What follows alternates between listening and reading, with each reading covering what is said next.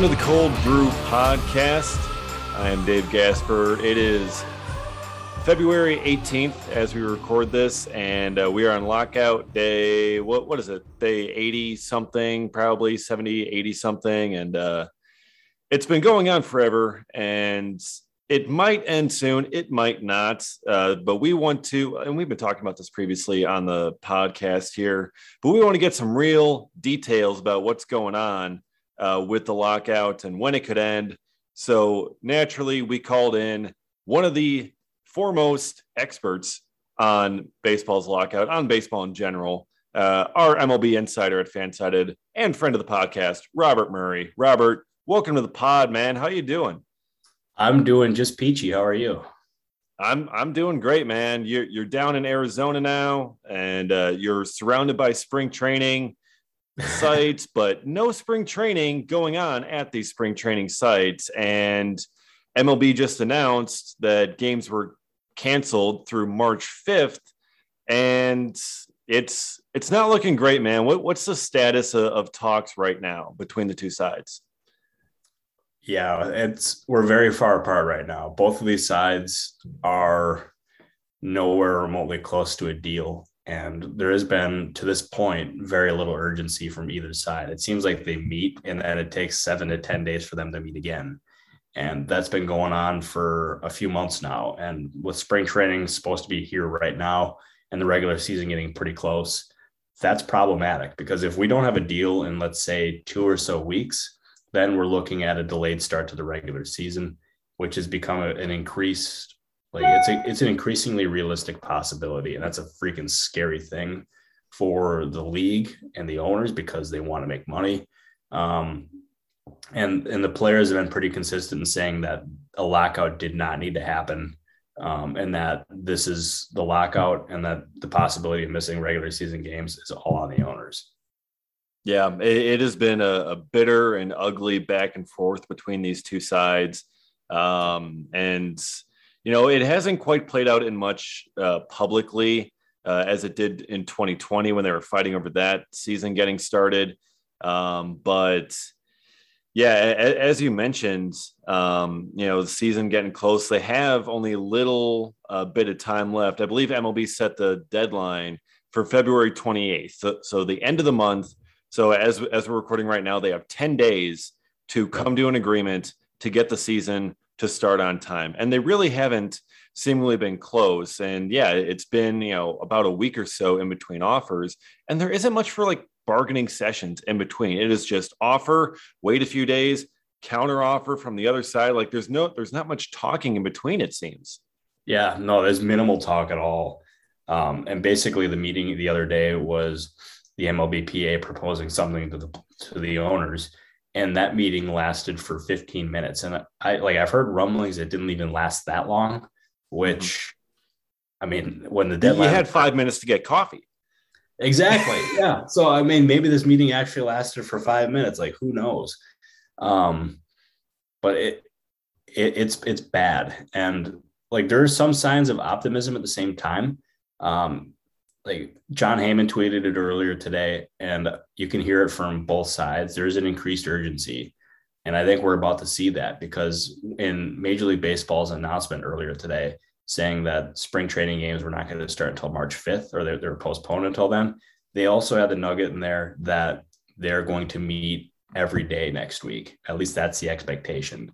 Um, and in, like I'm a huge believer, and I learned this from Andrew Brandt, who used to be a, an executive with the Packers and is now pretty vocal on Twitter. That deadline spur action, and February 28th is that deadline. They're going to meet every day next week. It would not surprise me um, if we end up hearing signs of progress. Uh, I, I, think that is the expectation going in. Um, it's just sad it ended up getting to this point because it seems like there's a lot of frustration from both sides, but especially so on the players. Yeah, absolutely. And and some of these players and, and some of these offers from these from the players, like it, it just kind of resent like it just further shows how upset they are. I mean, you see the, you know, they're, they're looking for a 105 uh, million dollar bonus pool for pre-arbitration players. Then in their in their counter offer from MLB starting at 10, they it's like, okay, we'll drop it down to 100. They only dropped at $5 million. I'm like, you guys got miles to go. Like, at least bump it like 10 or like 15. So, like, we can work, you know, towards the middle here a little bit closer. Cause I feel like the middle ground here, you're going to be around 50, maybe $60 million when all that gets said and done. But you're taking these slow steps and you're taking a week in between. It's going to be until June by the time you finally find middle ground. And the, the player's last offer, it really just kind of seemed like a giant nothing burger of an offer. Like, like it seemed like there was only one change, uh, or at least that was reported, that they're moving off of 100% of year two players being arbitration eligible to 80%, but tacking on an extra $15 million to the pre arb bonus pool. And yeah. that's really not moving anywhere, it seems. That, that, that's not really a concession or moving towards middle ground. No, it's not. And like that's basically been the story of these entire negotiations is every different aspect that they've talked about has been that from both sides. And it's why we've seen like no progress in these talks whatsoever. Um, and a big goal for the Players Association in these talks was to come out on top because in the last CBA and even like in even previous ones in that, like mm-hmm. there has been increased frustration um, from their side because they thought they would they did not have a fair deal to the players, um, and they really want to um, come home and like win this. And they're not. I don't think they're going to be able to win it to the extent that they're hoping for. Um, I just don't think it's realistic. But I would fully expect them to come out on top in this thing.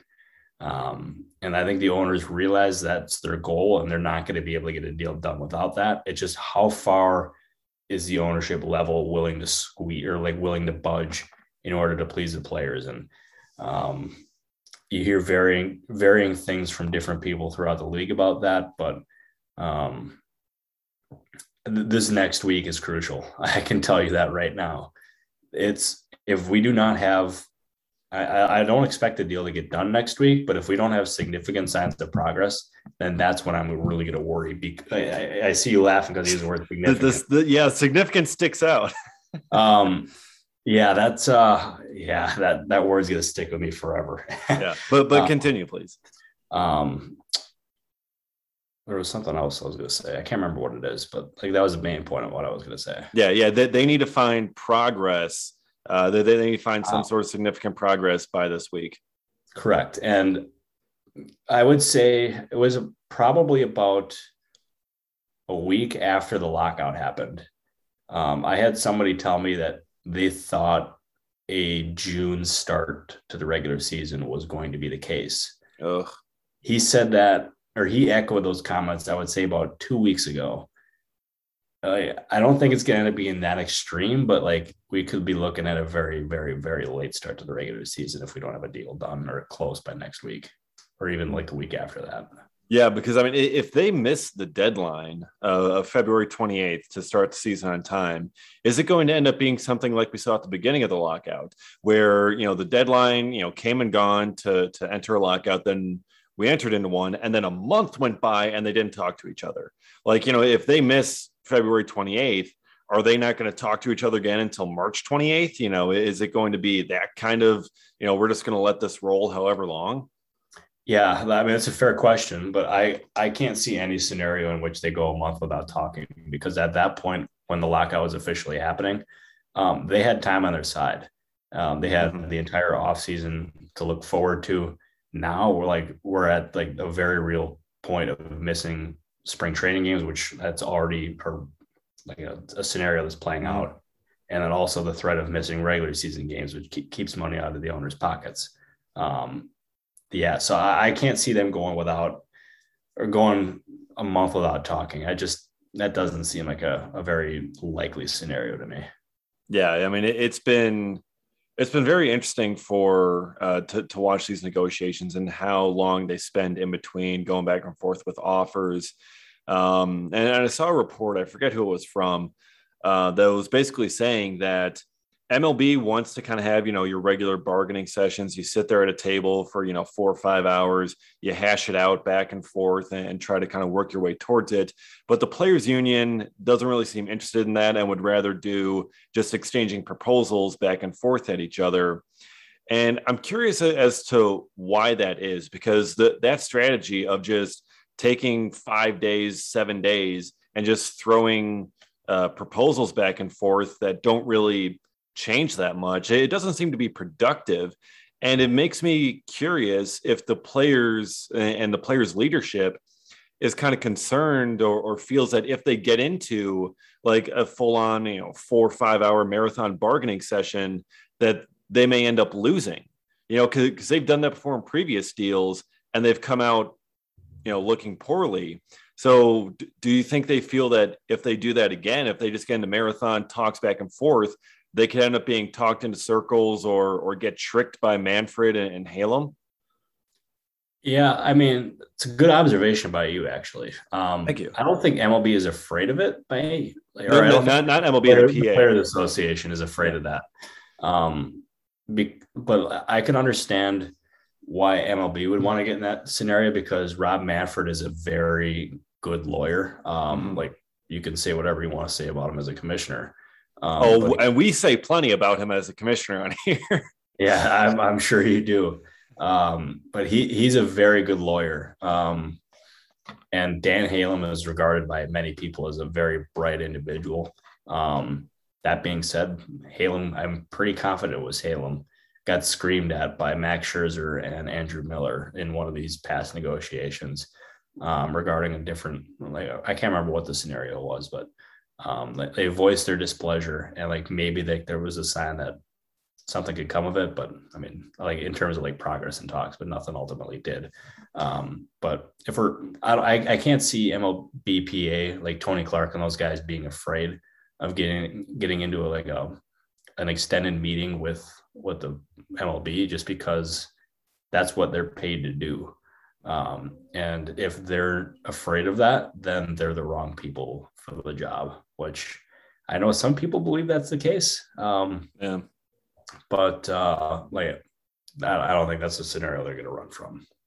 Right. Yeah. I mean, it's just, I mean, because like you look at last time, and the last deal turned out so horribly for the players, and I mean that that was kind of Clark's doing. And really, if the players don't come out on top in this one, I don't see any way Tony Clark can keep his job.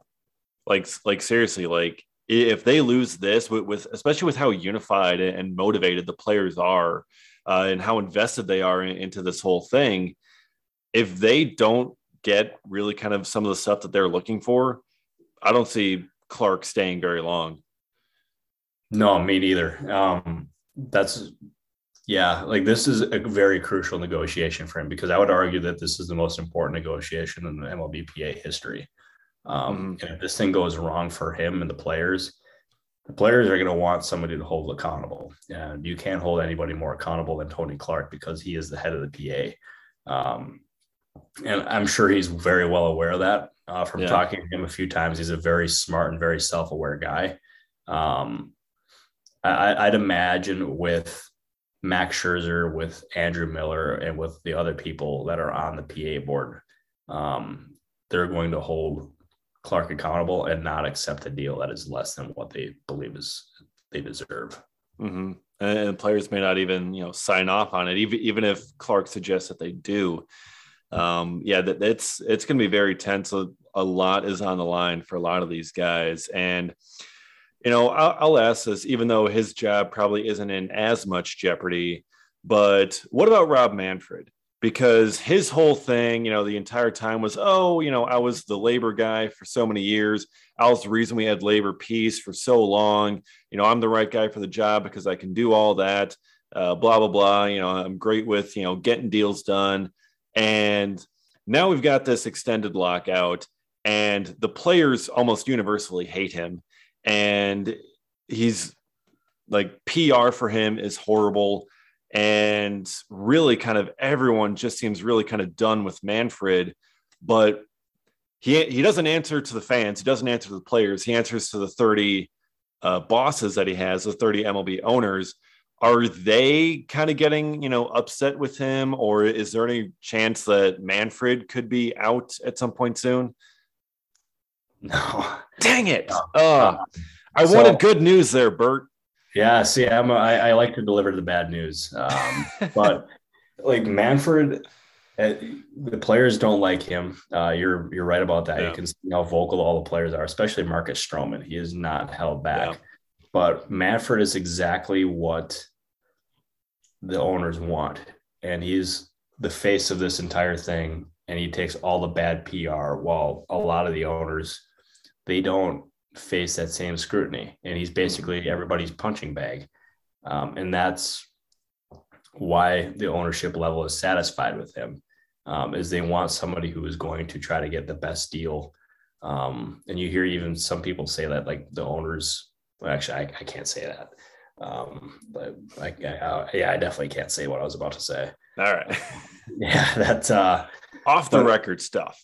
Yeah. That's, yeah, that's definitely off the record stuff. Um, but Manfred is exactly what the owners want. And I can't see them wanting to move on from him um, because he's doing the exact job that they want him to do. I'm sure there's frustration um, on mm-hmm. certain different things just because nobody's ever going to be completely satisfied with the job somebody does. Mm-hmm. Um, but for all the big key things, I think Manfred is doing exactly what the owners want. Uh, I've wanted him out so bad, but you know, like is, is it too much to ask to to have someone that can be a punching bag for everyone else that actually cares about the game of baseball? You know, like because like every, everyone would throw punching bags at, at a Bud Selig. You know, everyone do that. Everyone blames Selig for a bunch of stuff, but at least Selig cared about the game of baseball, or, at least he appeared to. Manfred doesn't even appear to. Yeah, like that's the the fact that people think Manfred doesn't care about baseball. I mean, like, I mean that's yeah. I mean, a lot of people believe that. I can't confirm that by any means. Um, but like Bud Selig definitely did love baseball, and he obviously was huge for the game in Milwaukee. Um, I mean, he ended up like he he was yeah he, was he a, created the team essentially. Yeah, he he willed it. it into existence. Yeah, no, exactly, and like obviously they're completely different styles of commissioners. Um, but I think that's also something else that the ownership level wanted is they want somebody who could be more of a lawyer rather than a fan. Um, and Manfred is always going to look out for what's best for the owners. Um, and yeah, I mean that's that's exactly what they want. I got to respond to but, a text from the GM. Oh, okay, big big important stuff uh, that our MLB insider Robert Murray is is doing over here. But it, it's a very key thing that that you said there, uh, Robert, that I want to point out on. Manfred is always going to do what's best for the owners. Whereas I think what everyone else is kind of looking for is have him having him do what's best for the game. And there is a very big difference between doing what is best for the owners and doing what is best for the game of baseball. Sorry, yeah, you. I I ended up hearing you like right after like you got like yeah, you, you you're a little you're a little distracted. I understand, but basically, like I, I was pointing out what you said there about Manfred doing what's best for the owners and how yep. that's a very big difference between uh, doing what's best for the owners and doing what's best for the game of baseball. That's right. Yeah, they wanted a businessman that had these had the league and had like and be their representative for the ownership side. Um, so as I said, he's been doing exactly what they want to do. Um, even though it's not been pretty from a PR perspective. Like Man- Manfred gets more hate than I think any commissioner in sports, even over Roger Goodell, no. who I thought um, was going to be like the king of the boos. Um, yeah, because like I mean, you hear him walk out of the NFL draft, and it just he gets thousands yeah. upon thousands of boos. Uh, but Manfred to me is is significantly worse in terms of like the PR level. I'm not saying yeah. yeah. And we finally had a, an MLB draft this last year with fans like that that were in the arena, and and when he walked out, fans were able to boo him. And, you know, it was great. You know, for the past however many years, the draft has been on MLB Network. No fans yeah. there, so he doesn't get booed when he walks out. Um, so that I think is great to see having the MLB draft be an event where fans can go to and boo the commissioner because I will buy tickets today to get a chance to go and boo Rob Manfred uh, wherever he's at. Um, yeah. But it's yeah, it's it's ugly for PR for Manfred, but you know maybe he can save some face if we can save opening day uh, and if they can get a deal done in time. So, Robert, in your expert opinion and, with all your knowledge, all the people that you talk to, do you believe that opening day will start as scheduled on March 31st? No. Oh, oh, Robert, you're killing my soul. Uh, but I do. Why, why do you say no? While there's some optimism heading into next week, they have a lot of ground to make up, and I mean a lot. And I just can't see it being done in a week or even 10 days. I think it's going to end up taking maybe two or three weeks at the least. Um, maybe both sides surprise me and end up making significant progress. I use the word again. Um, and like they end up coming to a deal, but I just I don't see that being the case. I would, I would look for at the earliest to me a mid-April start, um, and then we go from there. Um, but I, my optimism that we're having opening day on time is like fading by the minute. Oh man, that text from the GM really just kind of killed it there. yeah, that uh like I mean it's everybody's trying to figure out like what everybody else is hearing. Um and basically what everybody is hearing is just like nothing. that, like that's yeah, that's about as well as I could have said it. Yeah. Yeah, that sounds that sounds about right. I mean, it's it's coming down to the wire as you said you know baseball's motivated by deadlines people are motivated by deadlines um, I, I wrote a 15 page term paper the night before it was due. Didn't start it before. Whole See? thing. And guess what? I got an a. So my guy boom nailed it. Got myself a room in the library you know just kind of blocked everything off had some white noise playing cranked it out all nighter it was great. Hang on, just white noise. Well, like I, I had like white noise. In my headphones to just kind of like black out everything to like make sure I could, I could focus, you know. And that like I gave myself like breaks like once every hour, you know. Like I'd play one song, like so it would just be like a three minute break or something, and then Wait, myself so back. What kind of songs are we talking here? Uh, just whatever for my Spotify playlist. So like Taylor Swift. I don't think I had Taylor Swift. Um, I, I, do have a couple of her songs in my Spotify, but I did. I don't think I listened to her that night. Are you a big Swifty over there? Big, big Swifty. Big find a bigger Taylor Swift guy, you can't. Like I, I love Team Swift. Um, although I, I'm gonna try to make everybody aware uh, of who this guy is. Jack Botts. Um, very, very, very, very good. If you like vibe music, also the Hollow Coves. Oh, um, yeah. So I'll, I'll, give a shout out to my guy Nathan Much for that one. There you uh, go, friend of the pod, and uh, yeah, friend of yours truly. You got me onto both, and it's changed my my music life. So there you go. You know, you know who who definitely was my playlist though, Shania Twain. Whoa, one hundred percent. Yeah, Shania I'm, Twain's good. She slaps. I'm, absolutely, absolutely. She. I'm a huge Shania guy. God, I want to see her in concert we, we need to head up to Vegas at some point this summer and and uh, catch a Shania concert over there. Yeah, it's only a four hour drive for me. So yeah, just... it, it's a probably a four hour flight for me, but I wa- God, I want to go so bad. Anyways, we're getting off track. Um, uh, so it seems that neither side here wants to be the first one to budge. You know, like like you're over here, you're entrenched in your positions. No one wants to be the first one to take that step toward middle ground, but someone has to. Mm-hmm. Do, do, you think it's going to be the league or do you think it's going to be the players to take that first step? It's a hell of a question. Um, I'm going to have to say it's it's the players that make the first move because they're asking for a lot more than the ownership level is. Mm-hmm. Um, so once they end up indicating some signs of being willing to budge or like budge on some of their demands, I think the ownership is really going to start like coming toward them on certain different things, and then we're going to end up seeing some movement. Um, so that's just a guess rather than like a sourced opinion. Mm-hmm. Um, but like that's my guess, just because players are asking for a lot. Yeah.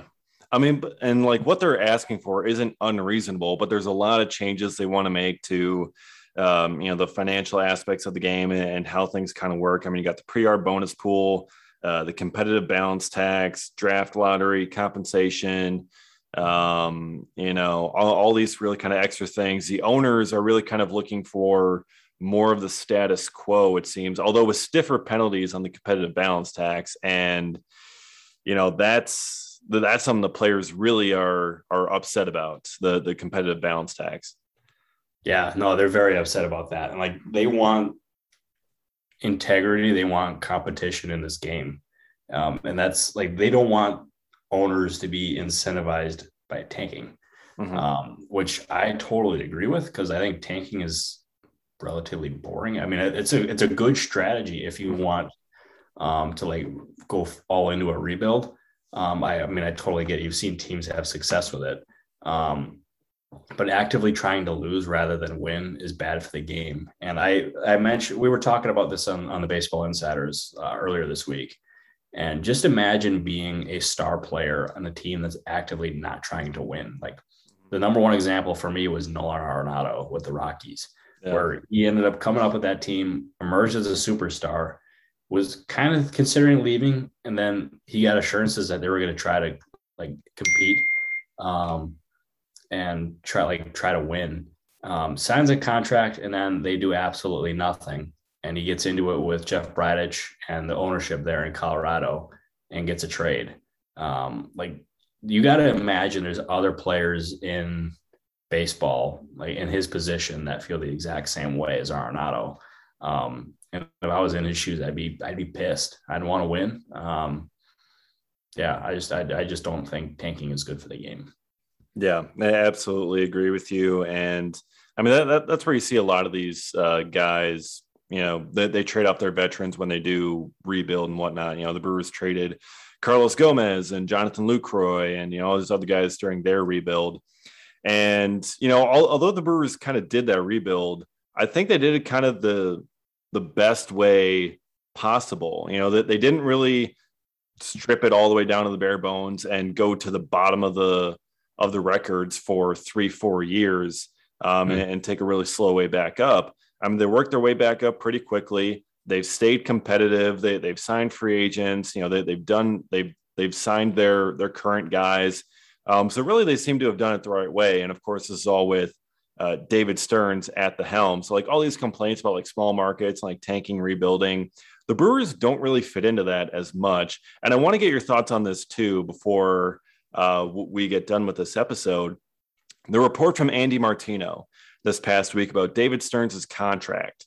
Uh, that that he has a vesting option for 2023 that will vest if the Brewers don't win the NL pennant. If they win the pennant and make the World Series, he becomes a free agent and and his contract is up. If they don't, he stays another year. What are your thoughts on that? Is it accurate? Um, what, what's your kind of thought on, on that whole report? I was surprised it came out, um, mm-hmm. just because the Brewers are very protective of con- like contract stuff, but especially with David Stearns. Um, and I can't see. Well, let me let me start this over again. Like, I, I want to think about this because I want like I have a very strong opinion on this because I talked to different people. Um, so the Mets, like to me, they are going to want to hire Stearns as soon as they can. And if that's the case, uh, where they the Brewers end up winning the pennant next year and he becomes free, I would imagine the Mets are going to go all in for Stearns. Um, and I'm very curious to see how he responds. One to all these rumors. So far, he's like he's completely denied them, uh, or he's like I shouldn't say he's complete silence. He's he's silent. It doesn't really offer much comment. Uh, but he's also somebody who is very close to the vest, does not like things leaking. And everything with the Mets and everything about their interest in Stearns has leaked. Um, and I asked a couple people who are around him, like how he's dealt with it. And basically, it's like it doesn't phase him. Um, he hasn't mentioned it at all, um, at least to like some of these people. Um, but I, I think Stearns would work. Um, like he would do well in New York because one, he's a very good executive. He's thrived with mm-hmm. a smaller budget. You get him with Steve Cohen, who's got pockets that are endless. He's got a relationship with Billy Eppler. Mm-hmm. Um, it's his childhood team. Like all these factors work really well together. I don't know if the report from Martino is true. I have no reason to doubt it. Um, if that is indeed the case, that is a structure that I have not heard about, um, which is pretty unique. Um, it's obviously not going to go away. Is like the Stearns to New York talk is only just getting started, um, and I, I I know some people in Milwaukee would be stunned if he left because he's in a very good situation right now, mm-hmm. um, and like he genuinely enjoys it. Um, but like that possibility is not going to go away until he signs an extension or just flat out says, "I'm not going to New York." Yeah, and that's gonna, and that's you know, it's not going to be typical for him to say something like that. Um, and I think we'll like if this is indeed the case, I think will be really interesting is if the Brewers do win the pennant, they make the World Series, but they lose the World Series. So, so they end up falling short of the ultimate goal of, of winning a title. Then it's like, okay, you're out of your contract, but you still have that sting of not getting the job done. So would you want to still come back or would you want to be like, all right, look, I did that. I'm off elsewhere.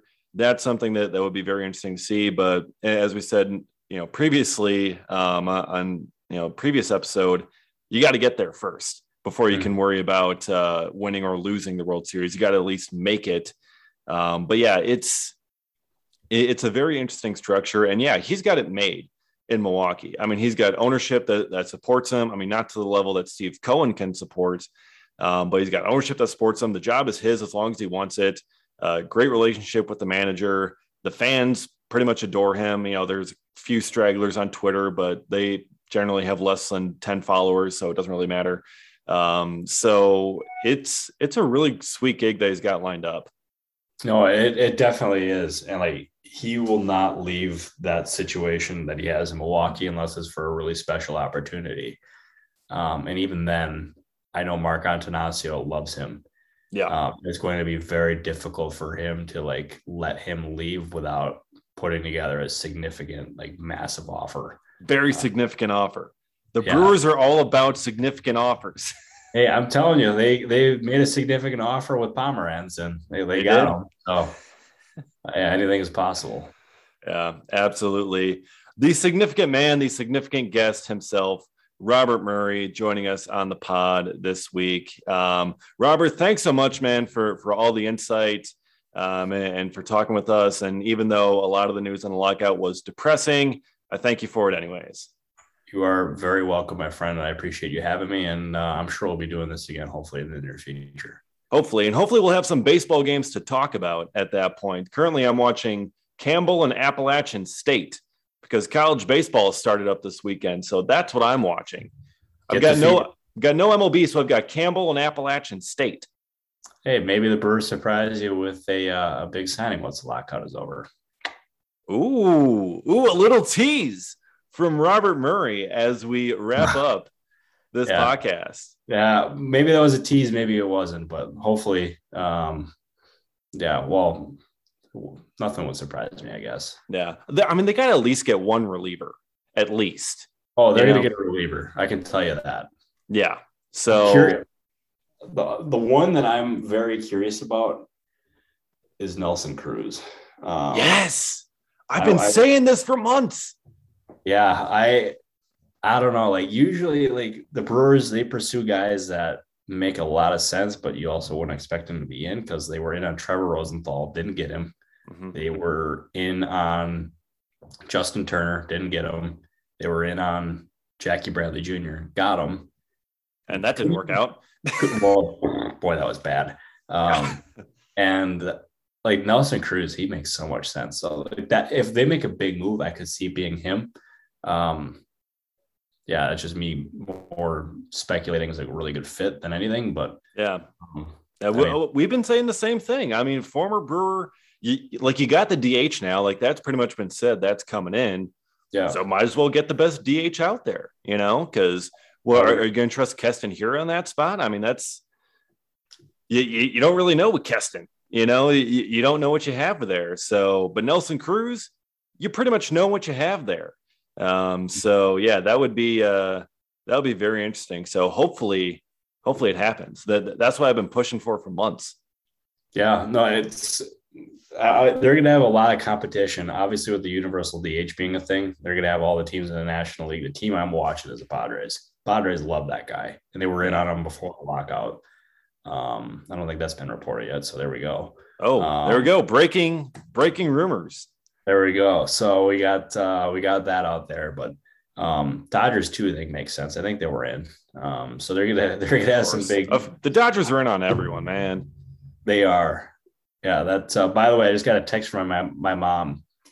Um, you would love tonight snow and wind up to 55 miles an hour. So, um, it's windy sounds, out here. That sounds terrible. So I'm yeah. I'm enjoying the sunshine. And, yeah, you, are down in Arizona now. You've left us uh, in Wisconsin. Um, and you hate cheese anyways, so your Wisconsin card was kind of already revoked. And um, I hate beer. Oh my god, yeah, your Wisconsin card has 100% been been revoked, man. But now you've got a new place down in down in Arizona, so now you got to get your Arizona card. We're working on that as we speak. Yeah. Well, what do you have to do way, to get an Arizona card? Do you have to step on a cactus or something? I've run into a cactus before, so I've gotten that. There you go. He's already in Arizona already. Question for you. So oh. this is our, our final sign out here. Is I went out to a bar last weekend um, with two buddies, mm-hmm. and one of them ordered two beers and two shots. How much did it cost in Old Town Scottsdale? Oh, is are, are we looking on the cheaper end or the expensive end here? I'll give you a hint. It's it's on the expensive end. Okay, two beers and two shots. They were casual, like twelve to sixteen ounce beers, Coors Light. I'm gonna say it costs like forty bucks. Higher, 50, yeah. 60, 70, $83. $83? Yeah. For two beers and two Two yeah. shots of what? Uh, they asked for like cherry bombs or whatever. They ended up getting something. Cherry bombs. And they, they they didn't get cherry bombs. It was like some weird thing. And like he was fully expecting to pay like cherry bombs like a two dollar shot. Yeah, and like it was eighty three bucks. So what the f- pre tip? Pre tip. That's oh not. Oh my, oh my god! Safe to say they tipped zero bucks. yeah. Oh so, my god! Welcome to Arizona. I thankfully I didn't drink that night, so that was clutch. Dude. I'm not much of a drinker. Yeah. Oh my god! It, for that much, I wouldn't be either. No. Like, then I ended up going over to a different place with some some friends. Well, same friends, and met up with some other people. We found four dollar beers. So like you can you can go to Quick Trip here, and for eighty three dollars, you could probably get a hundred cans of beer. Like you could get a you could get like three 30, 30 packs of beer plus a plus a 12 pack or something. And yeah. that would cost you less than $83. Yeah, you could actually buy a Quick Trip for $83. oh my God. Uh, I love Kwik Trip. It is it is everything. We need to get them as a sponsor on this podcast. That would be great. That would be um, huge for the brand. That would like. Yeah. By the way, you're, oh, go ahead. Got my Kwik Trip Glazers right here. There you go. So that is that is completely for the brand. Just went to Kwik Trip today, got my pack of Glazers. Kwik Trip Very sponsor proud. us. Yeah. Boom. Do, do you have Kwik Trip down in Arizona? So they have something called QT. It's called, they call it QuikTrip, but it's QT. Uh, it, it's spelled with a Q. I don't know. Yeah. I don't know if I can trust it. Yeah, it's actually very good. It's a very nice store. Um, but I prefer Kwik Trip back at home. Yeah, it's it's just By not the, way, the, same. Kwik Trips uh in back in Wisconsin, their chicken tenders are oh my god, I know. Yeah. Oh, and the spicy chicken sandwich, and oh my god. Yeah, I'm making chicken for dinner tonight. So there you go. Uh, there yeah, you no, go. Nope. So all right, good sir. All right, we will leave it at that. Uh, Robert Murray again joining us here on the uh, Cold Brew podcast, updating us on all the lockout news. Hopefully, soon we'll have baseball back. So, for Robert Murray, I'm Dave Casper. We'll see you next time for another episode of the Cold Brew podcast.